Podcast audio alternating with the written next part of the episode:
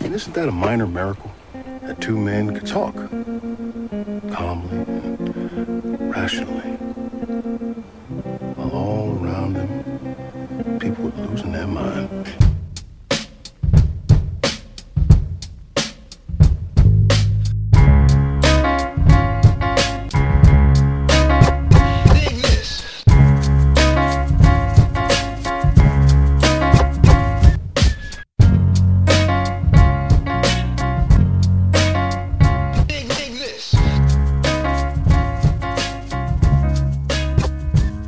Welkom bij alweer aflevering 8 van Waar zijn we nou helemaal mee bezig? De podcast. Ook, goedemorgen. Niet vanuit Madrid dit keer, heb ik begrepen. Nee, vanuit eh Cordoba. Ja, mooie stad. Zeker een keer eh, opzoeken. Ja, ja, ik ben er ook geweest. En eh, ik heb hier nou een beetje een makeshift studio zit ik nou. Tyfus heet ook nog. Als je me niet meer hoort, ben ik waarschijnlijk verdampt. Het is een graadje of 40 buiten straks. dus. hey, nou laten we gelijk beginnen. Heb je iets? Ja, Jezus Christus. Nou, of ik iets heb. Ik ben er dus net eh, of, van de week achter gekomen. Is nogal schokkend. Dat eh, de wereld wordt dus eh, geleid door eh, lizard people. Lizard people. Als, als in hagedis mensen. Ja, hagedis mensen die... eh, ja, nou, er is vrij veel bewijs ook van hoor. Bijvoorbeeld, eh, ze hebben daar videootjes van en zo. Dan zie je de... Het zijn, het zijn zeg maar mensen die veranderen in een hagedis soms. En die stinken ook naar sulfur, geloof ik. Oh, Bijvoorbeeld de koningin van Engeland hebben ze daar videootjes van. Dan zie je die tong ook een beetje raar bewegen en zo. ja. Ja, ik, ik was er nogal door geschokt. Dat was me nooit opgevallen. Maar zij, eh, ze leven ondergronds, geloof ik. En eh, ja, ze runnen dus de hele wereld. Zonder dat we dat allemaal door hebben gehad. We zijn een soort, ook een soort eh, onwetende massa natuurlijk die dat allemaal niet doorhebben. En wat is dan het hogere doel van de lizard people? Ja, de, de wereld eh, leiden. Of de wereld, eh, ja, alles in bezit hebben. Dat is dus nu gelukt. Mensen, mensen voor- domineren. Ja, als het goed is wel. Maar waarom, eh, ver- waarom verbergen ze zich daar nog steeds? Ja, goede vraag. Ehm, ja, ik, ik moet het allemaal nog eventjes eh, bekijken hoor. Want Ja. ja, Jeetje, wel heftig. Maar is dat dan... ik weet hier echt niks van. Eh, ik, heb het, ik heb het ooit een keer in een South Park aflevering voorbij zien komen. En ik dacht dat dat nou eens een keer eh, niet gekoppeld was aan iets uit de realiteit. Dus dat echt eh, satire was. Maar dat blijkt dus, daar blijkt dus waarheid in te zitten. Er zijn video's van, zeg jij. Maar is dat zeg maar... Want dat vind ik altijd... Er zijn ook mensen die dan video's en foto's van aliens hebben. Dat is altijd een heel onduidelijk beeld. Ik stel me voor dat dat ook geldt voor de lizard people. ja, het is waarschijnlijk dezelfde cameraman, denk ik. Want het, het is heel onduidelijk. Ja. dat, dat is eh, toe- toevallig. Nou ja, in ieder geval dezelfde, in ieder geval dezelfde categorie denkers, lijkt me. Ja, ja, ja. Nou ja, natuurlijk geloof ik dit niet echt. Voordat ik straks weggezet word als een idioot. Voor zover dat al niet gebeurde. Maar we gingen het natuurlijk vandaag hebben over eh, samensweringstheorieën.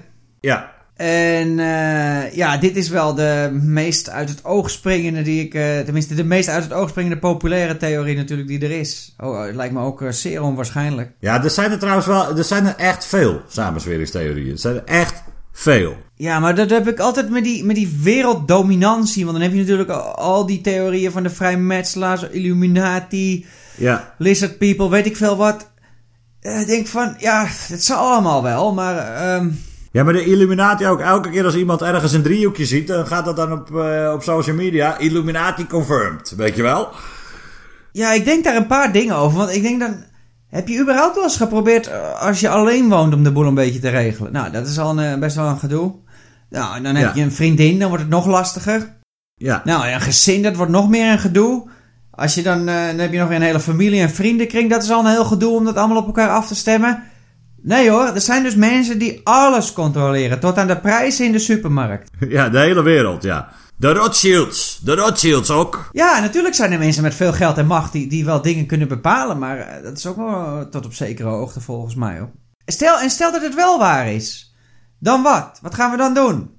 Want we, we leven toch nog best wel goed, het overgrote deel van de mensen eh, in de westerse wereld. En steeds meer mensen ter wereld. Dus ja, wat moeten we dan? Ja, maar nee, nee, dat denken wij alleen maar. Omdat we natuurlijk tam gehouden worden door al die chemicaliën in de lucht en in het water. Oh ja, de chemtrails. Ja, die, die geven ons een gevoel van eh, Ja. vrijheid. Nou, maar ik vind het... Ja, Ja, ik zal zo even over die chemtrails uitweiden natuurlijk. Maar eh, ik vind het ook altijd zwak. Want het geeft dan zo'n excuus van... Ja, eh, laten we maar lekker niks doen en op de, op de bank liggen. Want alles wordt toch geleid door Illuminati, Rothschild, vrijmetselaars, lizard people. Ja. Ja, wat is dat nou voor een slap excuus? Ja, maar die, die lizard people, ik, ik vind het tot nu toe fascinerend. Want ik, soms kom je een complottheorie tegen... Dat je denkt, nou dan snap ik nog wel dat dit is zoiets groot... dat mensen daar van alles achter gaan zoeken. Maar lizard people, ik snap helemaal niet... waar dat nou zijn oorsprong vindt. Ja, ik, ik, weet er ook niet zo heel veel vanaf hoor. Maar dit was, uh, om het even te introduceren... En of een flinke stroomman op te gooien voor de complottheorieën. Ja. Uh, was dit wel een leuke natuurlijk. Ja, en er zijn echt nog best wel veel mensen die daarin geloven, hè. Ja, natuurlijk op het internet vind je ze ook allemaal uh, terug natuurlijk nu heel makkelijk. En wordt het ook heel makkelijk verspreid. Ik denk dat dat er ook wel een beetje mee te maken heeft. Kunnen we dat filmpje van de koningin bijvoorbeeld... of een filmpje hierover even bijvoegen, denk je? Ja, dat kunnen we wel vinden, denk ik hoor. Dat kunnen we wel vinden. Ja, nou... Maar dan moet je wel even gaan zitten voordat je het gaat kijken hoor. Want je, je ja... Zeg je dat nou in goed Nederlands? It's going to blow your socks off. Ja, ja, ja. Ja, ik ben ook... Ik denk dat mijn hele wereldbeeld kantelt als ik dit ga kijken. Ja, en die zijn ook verantwoordelijk natuurlijk voor, voor die chemtrails, voor de de illusie van een, van een uh, ronde aarde, wat natuurlijk plat is. Uh, 9-11 en ga zo maar door. Dat, dat, uh, dat zijn ze allemaal verantwoordelijk voor. Allemaal die lizards? Ja. Ja, want die... Maar die hebben hele, maar die hebben hele rare handjes. Die kunnen nooit een vliegtuig besturen of zo. Nee, want die, die shapeshiften tussen mens en lizard. Ja, precies. Ik vind het, ik vind het nogal een gedoe. Lijkt mij een gedoe. Als ik ja. lizard people zou zijn. Ja, inderdaad. Ja, we gingen... Oh, die chemtrails, ja. Ja, daar wist je ook nog wel wat over, toch? Ja, nou, ik, eigenlijk, ik moet ook eerlijk zeggen, daar irriteer ik me eigenlijk al jaren aan. Aan dat hele uh, geneuzel over die chemtrails. Het, ik heb wel het idee, ik, heb het idee dat het een paar jaar geleden heel populair was om het over chemtrails te hebben. Dat dat wel ietsje minder geworden is. Maar dat is gewoon, uh, het is een vrij simpel verhaal. Er zijn 77 uh, wetenschappers over bevraagd van vooraanstaande universiteiten. En eigenlijk het verhaal is heel simpel. Het, het zijn gewoon de sporen van een, van een vliegtuig. Een vliegtuig stoot net als een auto warme lucht uit. Die warme lucht reageert op de koudere lucht die er soms is. En dan krijg je een spoortje. Uh, dus dat is echt uh, door vooraanstaande wetenschappers onderzocht. En de, van die 77, zeggen 76, uh, daar zitten geen chemicaliën in. En eentje zegt, en dan moet ik eventjes goed zeggen, dat hij ooit wel eens een spoor van carbon of iets dergelijks gevonden heeft. Maar dat dat ook nog legio andere redenen kan hebben bij een, bij een motorisch voertuig. Dus er is gewoon niks aan de hand, mensen, met die chemtrails. En ik denk dan ook nog, weet je, als je een auto hebt, maakt het ook uit of je een wat oudere auto hebt of een wat nieuwere auto. De een rookt ietsje meer dan de ander, weet je wel. Ik vind het gewoon en ik vind het ook zo nutteloos om het er überhaupt over te hebben. Nee, nee, nee. Ik denk dat jij gewoon heel onwetend bent hier. Die, die wetenschappers die zitten natuurlijk in het complot. Ja. Dit bevestigt alleen maar hoe diep dat complot gaat. Ja, maar dat is wel. Dat is wel inderdaad altijd het argument. Dat of ja, maar dat van die wetenschappers is ook maar een mening. En daar wordt het wel gevaarlijk. Dit complot is al aan de gang sinds vliegtuigen bestaan. Want ik heb dus een filmpje gezien dat, een, uh, dat is gewoon een particulier iemand op YouTube. Die ging dat dus onderzoeken.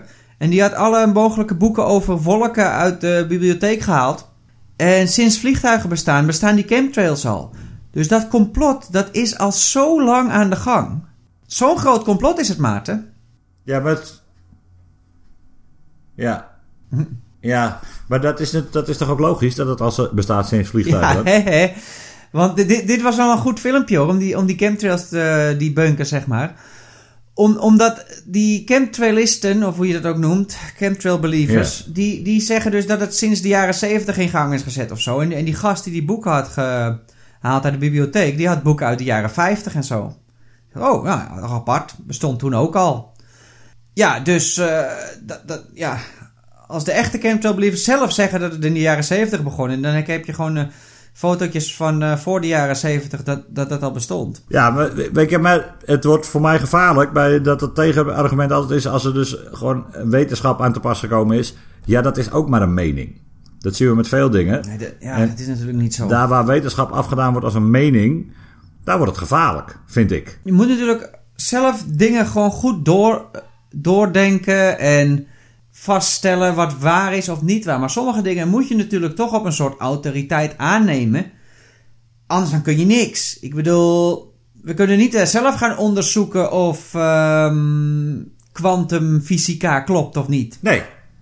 Snap je wat ik bedoel? Er zijn gewoon dingen die je dan. Die moet je wel eh, aannemen dat ze waar zijn. Kijk, als zoveel wetenschappers dat zeggen, dan zal dat wel zo zijn. En dan. ehm, Ja. Je moet, je moet gewoon daar logisch over nadenken. Hoe dat tot stand gekomen is. En dat soort dingen. Wetenschap is niet zomaar een mening. En over sommige dingen zijn eh, wel de meningen verdeeld in de wetenschap. Ik noem maar wat. eh, hoe je bijvoorbeeld eh, kwantumfysica aan eh, Einsteins theorieën verbindt en dat soort dingen. Maar dat is gewoon een echt iets wat nog niet goed ontdekt is hoe dat zit. Daar kunnen, en, en er zijn ook wel verschillende ideeën over klimaatverandering. Maar daar, daar, daar heb je wel de tendens dat het allemaal in één kant op gaat.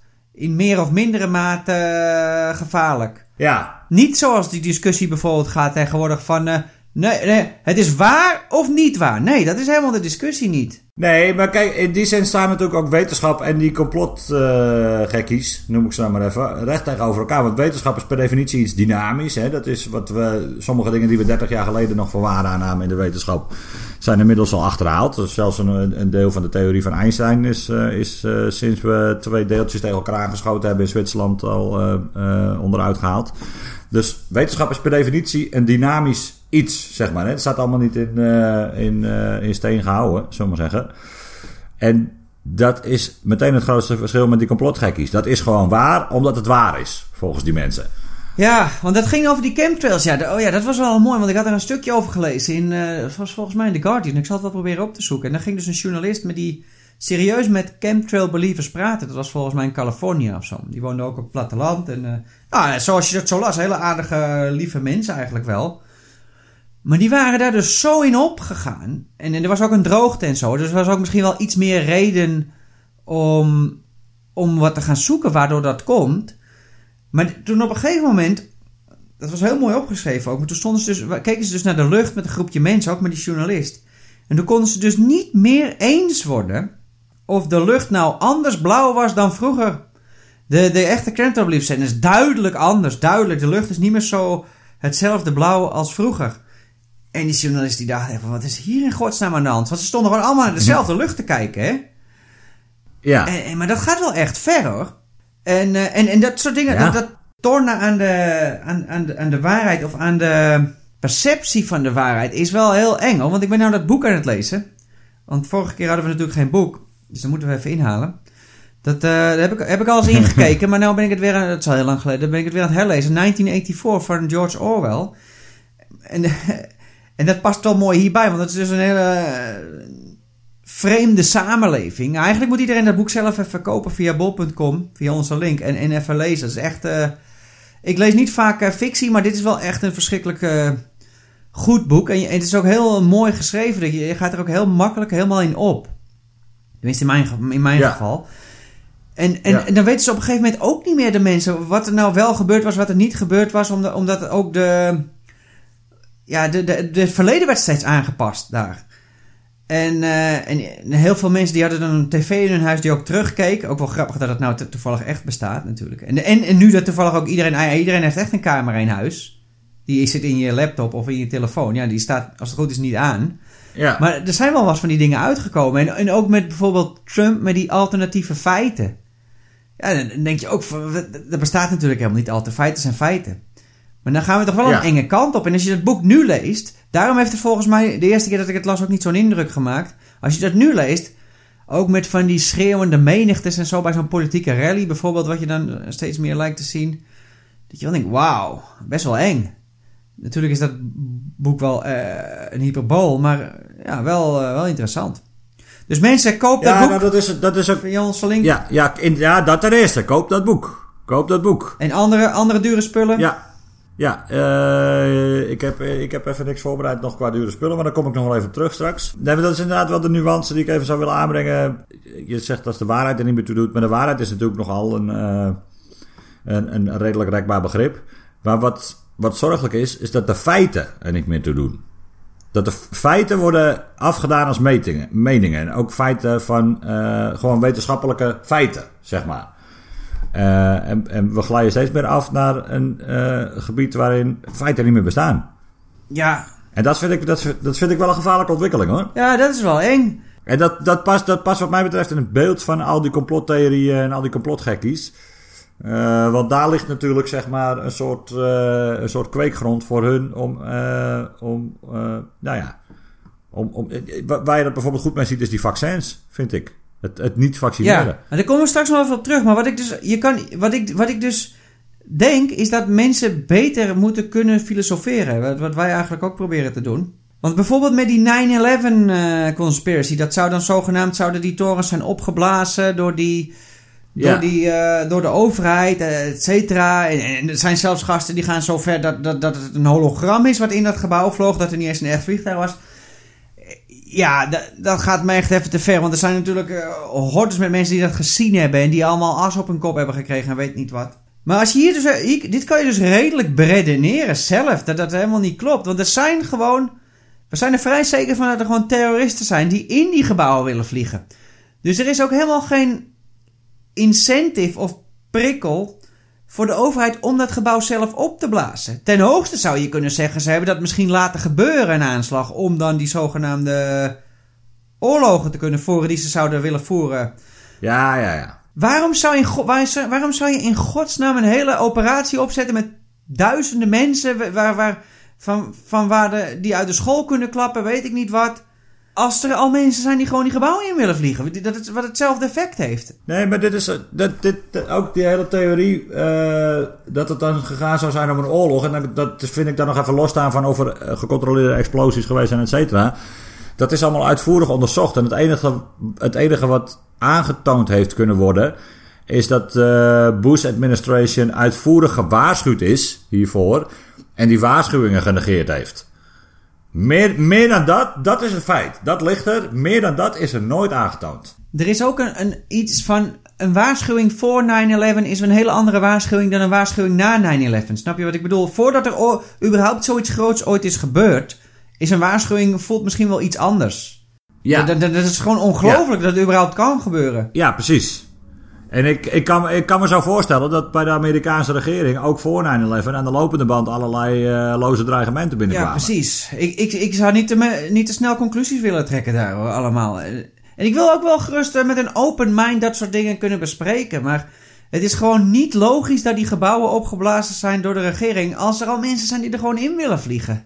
Waarom zouden ze zich Nee. in al die bochten wringen? Terwijl ze hetzelfde effect kunnen beha- behalen Nee, nee. zonder iets te doen. Ja.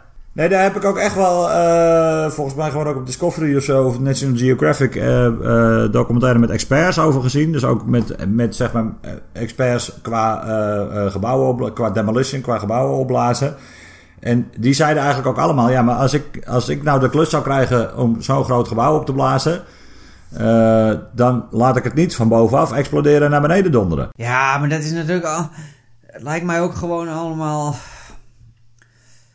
Vergezocht. Ik weet het niet. En ook Ja. onnodig, onnodig. Kijk, het vergezocht maakt nog niet eens vooruit. Het is gewoon onlogisch. Dat, dat het zo gegaan Ja, is. Het is gewoon helemaal niet nodig. En dan ook, dat doen ze dan om een oorlog uit te lokken.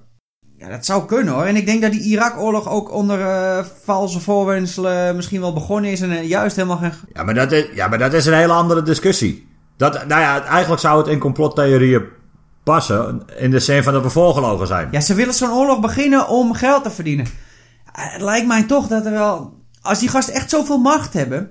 Ik, ik geloof wel dat die oorlog gevoerd is om olie. Dat lijkt me ook... eh, Als er geen olie zat, wa- was die oorlog waarschijnlijk nooit gevoerd, denk ik. Dat lijkt me evident, ja. Maar dat die oorlog... Om geld te verdienen met die oorlog... Er zijn echt wel makkelijkere manieren om geld te verdienen, hoor. Als die mensen echt zoveel macht Ja. hebben als, ze- als ze wordt eh, aangemeten door de samensweringstheoreticussen van deze wereld. Ja, maar er, er worden dan ook altijd bedrijven aangevoerd die zonder die oorlog ook al eh, bakken met geld verdienen. Hè? Halliburton is er altijd eentje van natuurlijk. Ja, nou ja, laten we dit even afsluiten. Want het is gewoon dat te ver gezocht en te onlogisch. Ik bedoel, ja, het, is, het is gewoon helemaal niet nodig om, om dit resultaat te bereiken. Zelfs als je al in samensweringstheorieën gelooft. Nou ja, wat ik, ik geloof, zeg maar aan de andere kant, dat stel dat daar nou echt onomstotelijk bewijs voor zou liggen, echt, dat, wat dat claimen al die complotsites dan, hè, dat dat nog steeds gewoon wereldnieuws zou zijn. Eh, Ik, ken nou, ik heb in de media gewerkt, ik ken aardig wat journalisten. Als daar echt onomstotelijk bewijs voor zou liggen, ja, dan wil iedereen dat verhaal brengen. Zo werkt de wereld ook gewoon nog steeds. Ja.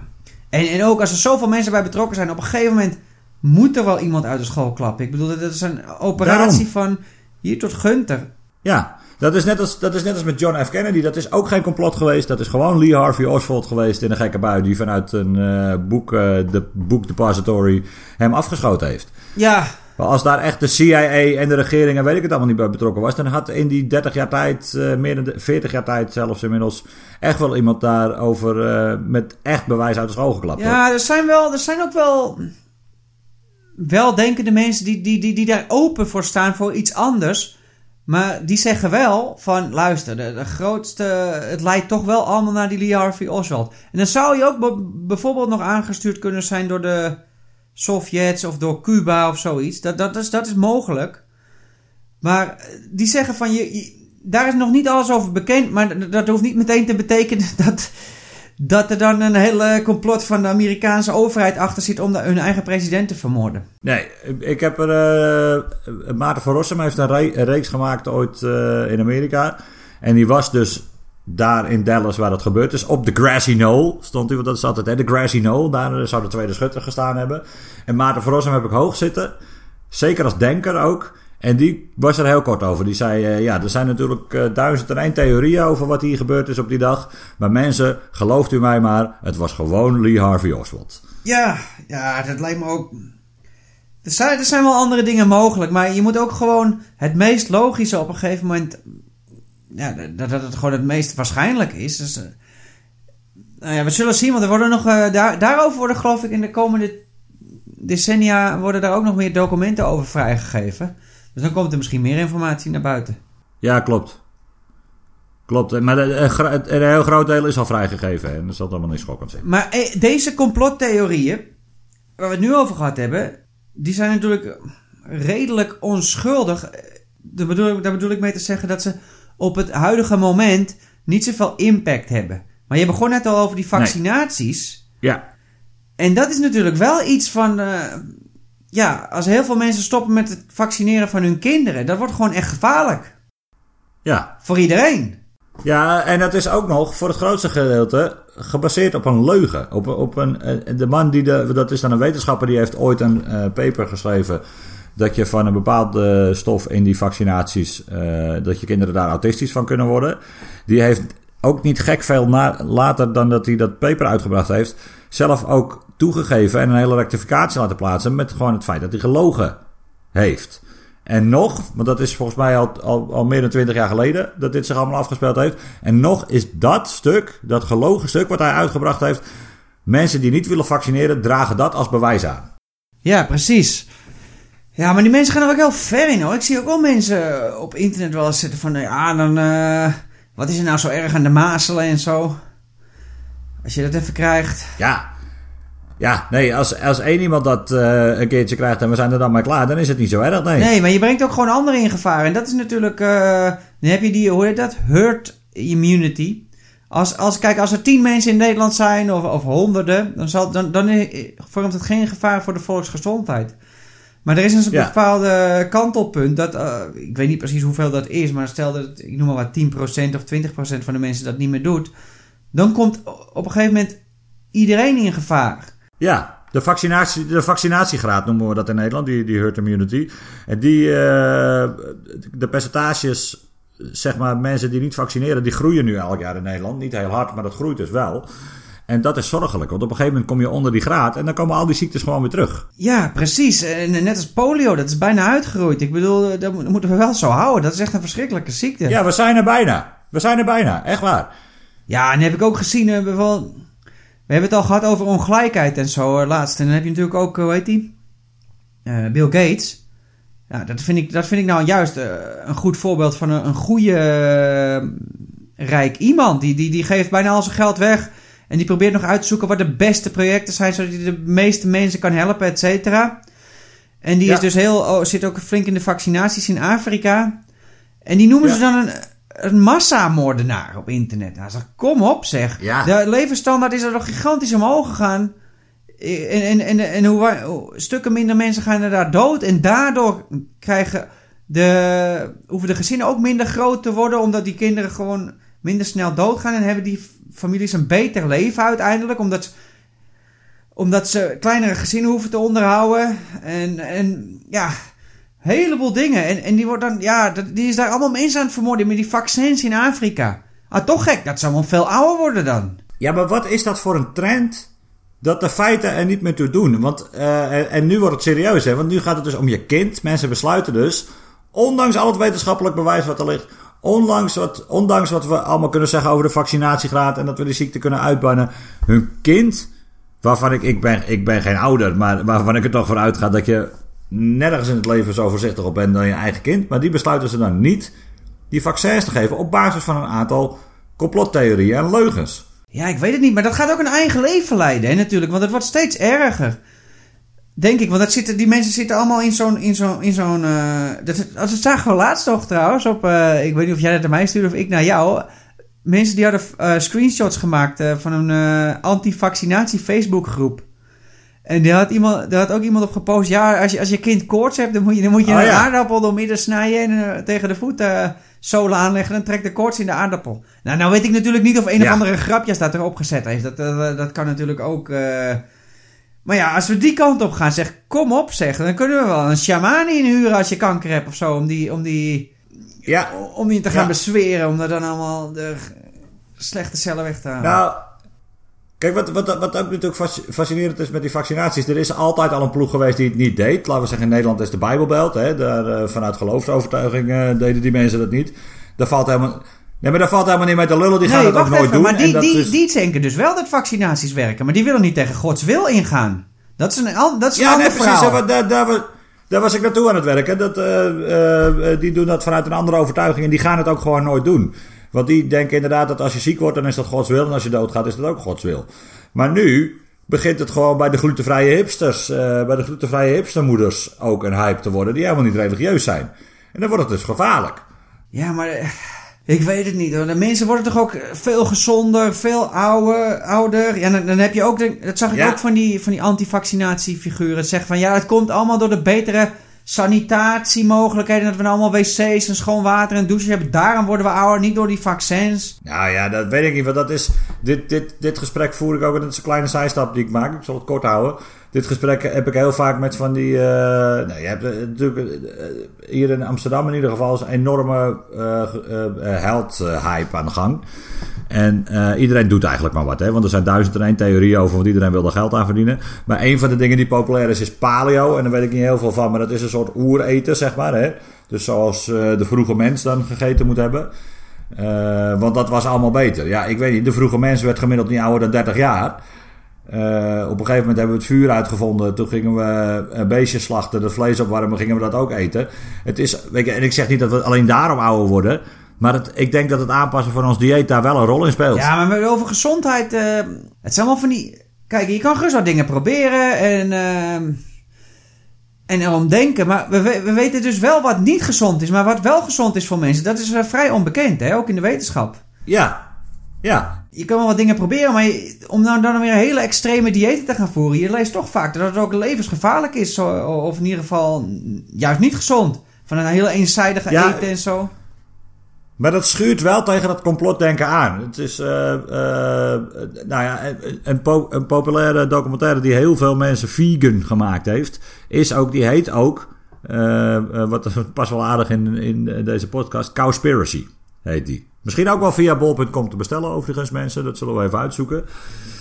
Ehm, maar dat gaat dus over alle misstanden, onder andere in de, in de, in de veeteelt. Waar als je een beetje goed geïnformeerd bent, hoef je daar die documentaire niet voor te kijken, want dan weet je dat allemaal best wel. Maar dan is het, daar krijg je er gratis dus allemaal hele gruwelijke beelden bij.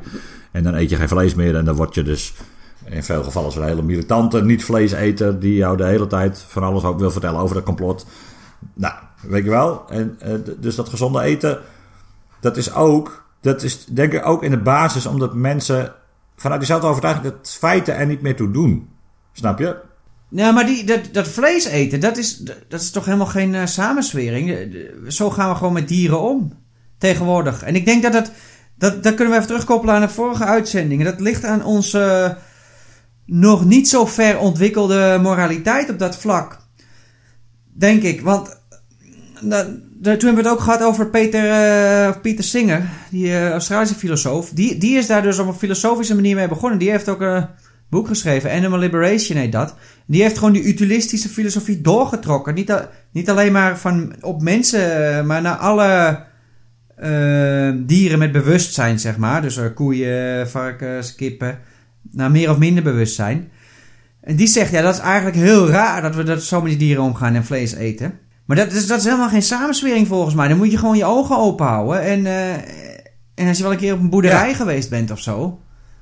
Dan zie je toch wel die dieren, ja. dieren leven. Dat, dat, hoef je toch, dat is toch ook helemaal geen samenswering.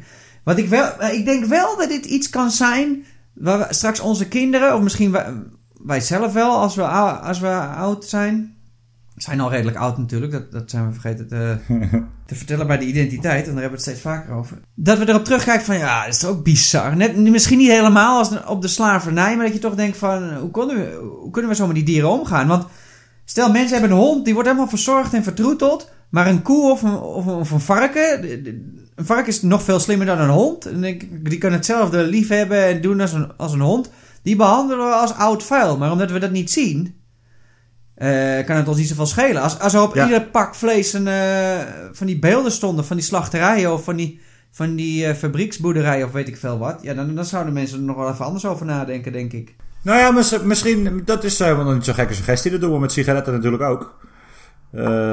Dus dat is, ik zou dat niet zo erg vinden. Ja, ik- maar, ik, dit- maar dit kun je gewoon logisch beredeneren. En er hoeft helemaal geen samenswering aan vooraf te gaan. Zo is die industrie nou helemaal gegroeid. En het is natuurlijk ja, een beetje apart dat we dat zo doen. En als we er ons van bewust worden en langzaamaan veranderen. Ik zat gisteren, ik weet dit dus allemaal, maar ik zat gisteren ook een pepperoni pizza te eten. Om het even over, ge- Ja, even ge- over gezond eten te hebben. Ehm, dat is dus heel gezond, mensen. Dat, is, dat, is, dat wordt onderbelicht in de wetenschap. Maar pepperoni, als je iedere dag hoef je alleen maar een pepperoni pizza te eten, niks aan de hand. Ja, nee, maar kijk, en misschien ben ik ook wel een hypocriet. Want ik, ik, ben, ik weet dat al heel lang. eh, over de misstanden in, de, in over hoe ons voedsel op ons bord terecht komt. Maar ik eet gewoon graag vlees, weet je wel. Dus ik blijf dat ook doen. Voorlopig. Ik ben wel bereid om minder vlees te eten, maar ik ga er niet helemaal mee stoppen. Ja, ik weet het niet. Ik, ik, ik, ik eet al niet zoveel vlees. Nou, nou had ik toeval- toevallig gisteren die pizza. Maar dat, dat heb ik eigenlijk... dat- ik hou ook niet zo van vlees. Dus misschien, misschien dat het dan makkelijk praten is. Ja, ja. Maar we dwalen af ook. Nee, want ik denk dat dit, dit, dit, dit, past er wel mooi in hoor. Ook gewoon hoe je een, een samenswering versus een gewone beredenatie kan, kan zetten. Dat oh, samenswering, kijk Ja. naar wat er allemaal gedaan wordt op die boerderijen, bla bla bla. Nee, dat is gewoon zo gegroeid. Daar moeten we onszelf van bewust zijn. zijn dat beginnen we nu te worden. Eh, minder vlees eten zou beter zijn voor eh, een hele variëteit aan redenen. Ook eh, klimaatverandering, et cetera. Het welzijn van dieren, weet ik veel wat. Ja, we zijn dus nou... Nou hebben we deze ook alweer eh, redelijk eh, debunked. Ik ben wel benieuwd wat mensen hier trouwens van vinden hoor. Even om tussendoor een oproep te doen. Ja, ik ook. wat jullie ervan denken over die theorieën. En mensen graag comments willen geven ook. Want die vaccinaties dus, dat is dus Ja, ja. echt gevaarlijk. Kijk, die andere, daar kan je allemaal een beetje om lachen en zo. Maar ja, de, de, de grap gaat er wel een beetje af als de samenleving in gevaar komt. Ik las nou dat in België, dat, dat zal op zijn kantelpunt zijn bijna. Ja. Nou ja, kijk, wat, het past wel heel erg. En ook wel dat over het, over het eten en eh, eh, alle verschillende theorieën die daar inmiddels eh, over in de ronde gaan. Even los van eh, gewoon de misstand in de veeteelt, want dat zijn feiten. Maar dat, dat is eigenlijk mijn hele punt. We leven in een tijd dat de feiten niet meer te doen. Daar hebben we zelfs hele populaire termen voor. Als post-truth era en eh, eh, de fact-free society. Ja, ik irriteer me daar dus mateloos aan. Ja, moet je even kijken hoe die eh, evolutie gegaan is van die eh, bewoording. Want eh, ik las het voor de eerste keer volgens mij in de Economist. Toen was het post-factual society. Ja, ja Dat werd ik toen- wel, ja. Po dat gaat, nou, dan denk je van mensen die hechten niet zo meer aan feiten. Toen werd het post-truth. En toen kwam opeens Ja. Kellyanne Conway iets later met alternative facts. Ja, dat, dat is echt wel een, een, een regressie van, van spraak hoor, daar. Ja, of fact-free society Een hebben we ook nog, hè? fact-free society. Ja, daar gaan we dus wel achteruit hoor, op die manier, denk ik. En, en, en dat zie je natuurlijk ook met, eh, nou ja, het hele clubje dat in eh, het Witte Huis zit. Nou was het wel lachen natuurlijk met die, eh, hoe heet die, eh, die, die, die zeer kort aangestelde eh, communicatiedirecteur van eh, Trump. De Mooch. Mooch, de Mooch, ja. Anthony Scaramucci. de Mooch Scaramucci. Ja. Ja, nou ja, zeg. Ja, ik ben wel blij dat, ik ben wel blij dat, hij, dat hij nog even voorbij komt. Ja, Hij verdient, dat verdient hij wel. Hij heeft ons in tien dagen tijd namelijk eh, eh, voldoende stof gegeven. Nou ja, de, de, sommige van die dingen. Weet je, als zou je, als zou je satire moeten schrijven, zou je het niet kunnen verzinnen. nee, precies. Het werd nou echt een soort eh, Jersey Shore of Big Brother of the Bus of zoiets van... maar ook, Ja. ook omdat hij die bijnaam had, de Mooch, weet je wel. Dan denk je er meteen... eh, Ja, de schooier betekent het ook gewoon letterlijk, hè? Ja, en, en hier hebben wij dus ook onze eigen filosofische theorie opgebouwd, die, die we in een latere uitzending eh, uit de doeken gaan doen. Eh, dat is nog een verrassing, want we zijn nog onze theorie aan het uitwerken.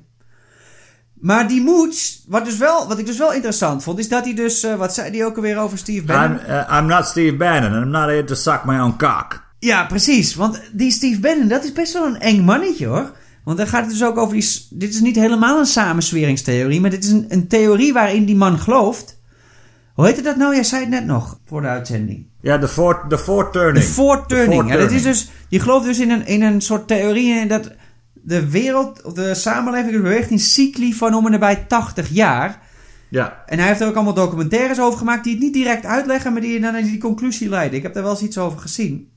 En het begint voor hem dus dan, van het standpunt van de Amerikanen, met, met de onafhankelijkheidsoorlog. ja, de American Revolution, ja. Ja, dat is de eerste, eerste stap. Dan 80 jaar later de burgeroorlog. Juist. Dan, weer de- 80 jaar later de Eerste Wereldoorlog. En de Tweede Wereldoorlog, dat wordt dan als één gezien, min of meer. Nee, Juist. er is één groot conflict. Wat ik op, daar kan ik het op zich nog mee eens zijn hoor. Je zou, je zou kunnen beredeneren dat de Tweede Wereldoorlog eh, eh, niet meer is dan een uitloper van de Eerste Ja, Wereldoorlog. nee, nee, dat, dat, dat, dat is zo. Daar ben ik het ook wel mee eens. Maar tot zover de punten waar ik het mee eens ben in deze Maar hij denkt dus dat die, dat die oorlogen nodig zijn om de wereldwijde samenleving te resetten, zeg maar. Ja, Zoals ik het begrijp, denkt hij dus dat als we nu geen derde wereldoorlog hebben met China, dat, dat de hele boel dan nooit kan resetten. En, en hij denkt dus dat, het, dat de, de, de cyclus die, die nodig is nu in gang gezet is met de financiële crisis. En dat die nu zo'n 20 jaar gaat duren, of, of, of 30, ik weet niet meer precies. En dat, dat, Ja. dat het nu dus ehm, op het moment zijn dat de derde, wereld, derde wereldoorlog moet komen. En hij denkt dus dat die oorlog nodig is om de boel te resetten. Nou, dat lijkt mij een beetje eng, want dan zou je zeggen van... eh, als er een kleine schermutseling, schermutseling is... Nou, val maar aan, die oorlog is toch nodig, dan zijn we er maar vanaf. nou ja, maar wat, dat is wel een beetje hoe Bannon erin zit. Want Bannon, eh, voor Bannon is in zijn theorie begint de tijd te dringen voor die, eh, voor die grote oorlog. Ja, maar zij, hij denkt dus ook dat de boel weer kan opbloeien daarna. Dus dat het eigenlijk goed is om zo'n oorlog te hebben. Ja, Als jij denkt dat moreel gezien zo'n oorlog nodig is om het beter te krijgen... Dat is natuurlijk niet... Ja, de meeste mensen zouden denken, laten we die- zo'n oorlog vermijden ten, ten koste van alles. Ja, maar kijk, St- St- Steve Bannon is natuurlijk ook in, eh, in eh, heel veel verschillende facetten vlees geworden post-truth era, hè, zeg maar. Die is toch ook eh, eigenaar of oprichter van dat Breitbart Ja, News? of hoofdredacteur, zoiets. Trouwens, voor, voor de luisteraars, eh, Steve Bannon is de strategische adviseur van eh, Trump. De, een, van, een van de, zo niet de belangrijkste adviseur van Trump. Ja, nou ja, dat weet ik dus niet hoe ze daarover denken. Nou, die scaramoetsische commentaren of de, hoe dat nou weer zit. Ja, en we hebben hem ook, we hebben hem ook al lang niet gezien. Bannon. Ja, die, die zal wel rek- en strekoefeningen aan doen om, om, ja, om wat te doen eigenlijk. Ja, of die heeft gewoon niet meer de energie om elke keer terug te transformeren van Lizard naar Steve Bannon. Bij Steve Bannon trouwens, ik weet niet, we moeten misschien, eh, nou mensen moeten maar even een foto van hem googelen. Bij Steve Bannon zou ik kunnen geloven dat hij eigenlijk een hagedis is. Ja, misschien is die wel gewoon... Ja dat, ja, dat zou een goed voorbeeld daarvan kunnen zijn. Ja, maar dit, ik vind dit dus eng. Dit is niet helemaal een samensweringstheorie. Maar het is ook zo'n theorie die is eigenlijk heel losjes op dingetjes gebaseerd. Ja, Maar dat dus hele grote gevolgen kan hebben. Zeker als, eh, ja, als er dat soort mensen in het Witte Huis zitten. nee, kijk, je, de meeste van die, van die, van die, van die gekke denkers, die hebben een, eh, een blogje wat bijna niemand leest. En dat, dat richt allemaal niet zoveel schade aan. Maar Steve Bannon, Steve Bannon zit in een positie eh, oorlog te willen waar het ertoe doet, hè, in zijn Ja. positie. Nou moet ik wel zeggen, dat zit er nu, hij is natuurlijk niet de enige in het Witte Huis. Dus die, die nieuwe stafchef, die Kelly, dat lijken me wel wat, wat iets redelijkere mensen. Komen wel uit het leger trouwens, dat misschien weer een beetje Ja. eens. Maar... Nee, maar dat ben ik met je eens. Hij is niet de enige persoon in het Witte Huis. Maar om even een kader te schetsen. eh, hoeveel mensen denk jij dat er momenteel eh, op de wetenschappelijke afdeling van het Witte Huis werken? Nou, dat hebben we al in een andere aflevering gezegd. Nul. Dat zijn er, dat zijn er namelijk momenteel, nu, nu zeg maar, in dit eh, stukje van de Trump White House, nul. Die is leeg, die vleugel. Ja, daar hadden we in de automatiseringsaflevering toch al over. Toen dachten we misschien dat het Ja. geautomatiseerd was allemaal, dat werk. Ja. Ehm, ja, de tijd dringt. Ik denk dat we eventjes moeten afsluiten. We hebben wel de mooiste, mooiste theorie voor het laatst bewaard. Dan moet iedereen even, ja, denk ik ook. even allemaal gaan zitten. Als je in de auto zit, even die auto parkeren. Even stoppen. Ja. Ik, zal, ik geef heel even de tijd dat je dat allemaal even kunt doen. Nou ja, iedereen zal nu wel eh, op zijn plek zitten. Ehm, ja, we leven dus hoogstwaarschijnlijk in een simulatie. Ja. Ehm, zal ik even uitleggen hoe dat werkt? Moet je eventjes eh, nadenken dat eh, ehm, bijvoorbeeld het computerspelletje, de eerste computerspelletjes zoals Pong of Space Invaders, van die hele simpele spelletjes. Ja, Pong en eh Pac-Man. Ja. Hoe, hoe zich dat nu ontwikkeld heeft naar eigenlijk al bijna fotorealistische spelletjes. En als je dus dat extrapoleert, nou ja, eh, eh, met, met, met ook het krachtiger worden van computers erbij, wat dus ook nog steeds sneller gaat, dan kunnen we dus op een gegeven moment simulaties gaan maken als, als samenleving. En dan kunnen we dus een heelal gaan simuleren en al dat soort dingen en allemaal bewuste eh, entiteiten zoals onszelf in die simulatie. En dat zal op een gegeven moment gebeuren. om- Als, je, als, als ook maar de computers maar een klein beetje beter blijven worden de hele tijd. Dan komen we op zo'n punt. En als je die simulaties hebt, kunnen er ook in die simulaties weer simulaties gemaakt worden. Omdat dan, dan komen er dus gewoon een heleboel eh, simulaties bij. En er, is, en er zijn ook andere eh, redenen om, om eh, aan te nemen dat we in zo'n simulatie zitten. Om, om, waar we het net al over hadden trouwens. Omdat de kwantumfysica nog niet helemaal te vergelijken is met, met het, de fysica op, op groter niveau van met Einsteins theorieën. En, en, en dat zijn dus allemaal redenen waarom we kunnen denken dat we in zo'n simulatie zitten. Ja. Ik ik denk dat iedereen hier even over na moet denken. Want dit, dit is dus... eh, ja, volgens Elon Musk is het dus de kans... ehm 1 op een miljard of zo dat we niet in een simulatie zitten. Echt waar? Oh, dit, dit wist ik nog niet. Want, eh, eh, nou, je weet, Elon Musk is een van mijn persoonlijke helden. 1, 1 op miljarden, zei hij zelfs. Nou zijn er ook andere wetenschappers die echt denken dat, dat de kans iets kleiner is. Maar er zijn dus een heleboel ehm, mensen die denken dat de kans groot is dat we in zo'n simulatie... Niet helemaal zoals de Matrix. Ja, ik denk dat ik daar zal wel even een filmpje van over plaatsen. Dat het een beetje uitlegt. Want wij zijn dus op deze theorie aan het bouwen als eh filosofeerders en wannabe intellectuelen. Zijn we dit aan het doortrekken? Ja ik, moet, ja, ja, ik moet eerlijk zeggen dat ik het wel jammer vind. eh, of jammer. Maar deze theorie vloeit voort. Of, of loopt synchroon eigenlijk met de lijn die de derde Matrix-film eh, dan zou volgen. En ik vond die films echt niet om door te komen. Maar ik zal ze in het kader van het onderzoek opnieuw gaan kijken. Of in ieder geval die derde dan. Eh, want, want daar schijnt het de filosoof die, dit, die deze theorie ontwikkeld heeft, schijnt.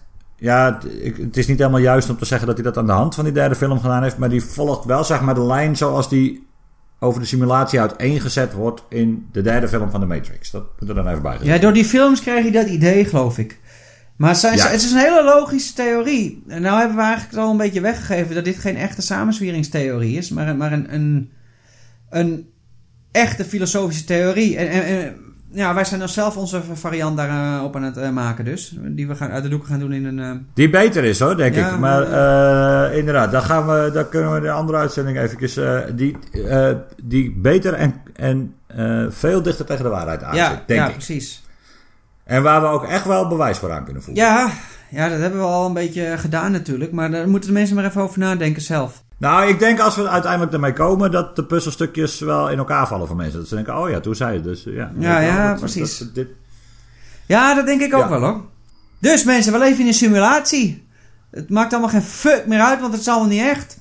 Nou ja, dat, Nee. dat, dat is natuurlijk eh, een ander ding. Daar kunnen we het volgende keer wel over uitweiden. Maakt het eigenlijk uit of je in een simulatie leeft of niet? Eh, ja. Nou ja, dat, is, dat, is, eh, dat wil ik er dan nog wel over zeggen. Dat is altijd mijn grootste bezwaar geweest met eh, die Matrix-films. Want als je dan zeg maar keek hoe de simulatie was dan de wereld zoals wij hem kennen. Hè?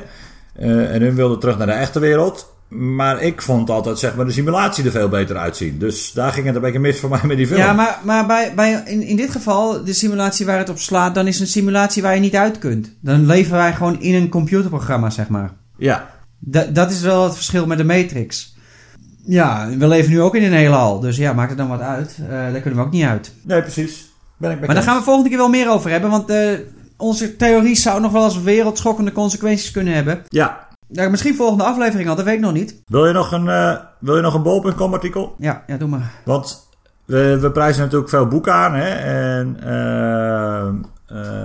wat misschien dan ook wel... Je kunt natuurlijk ook gewoon de digitale versie van zo'n boek kopen en het zelf uitprinten. Maar dan moet je natuurlijk wel een printer hebben.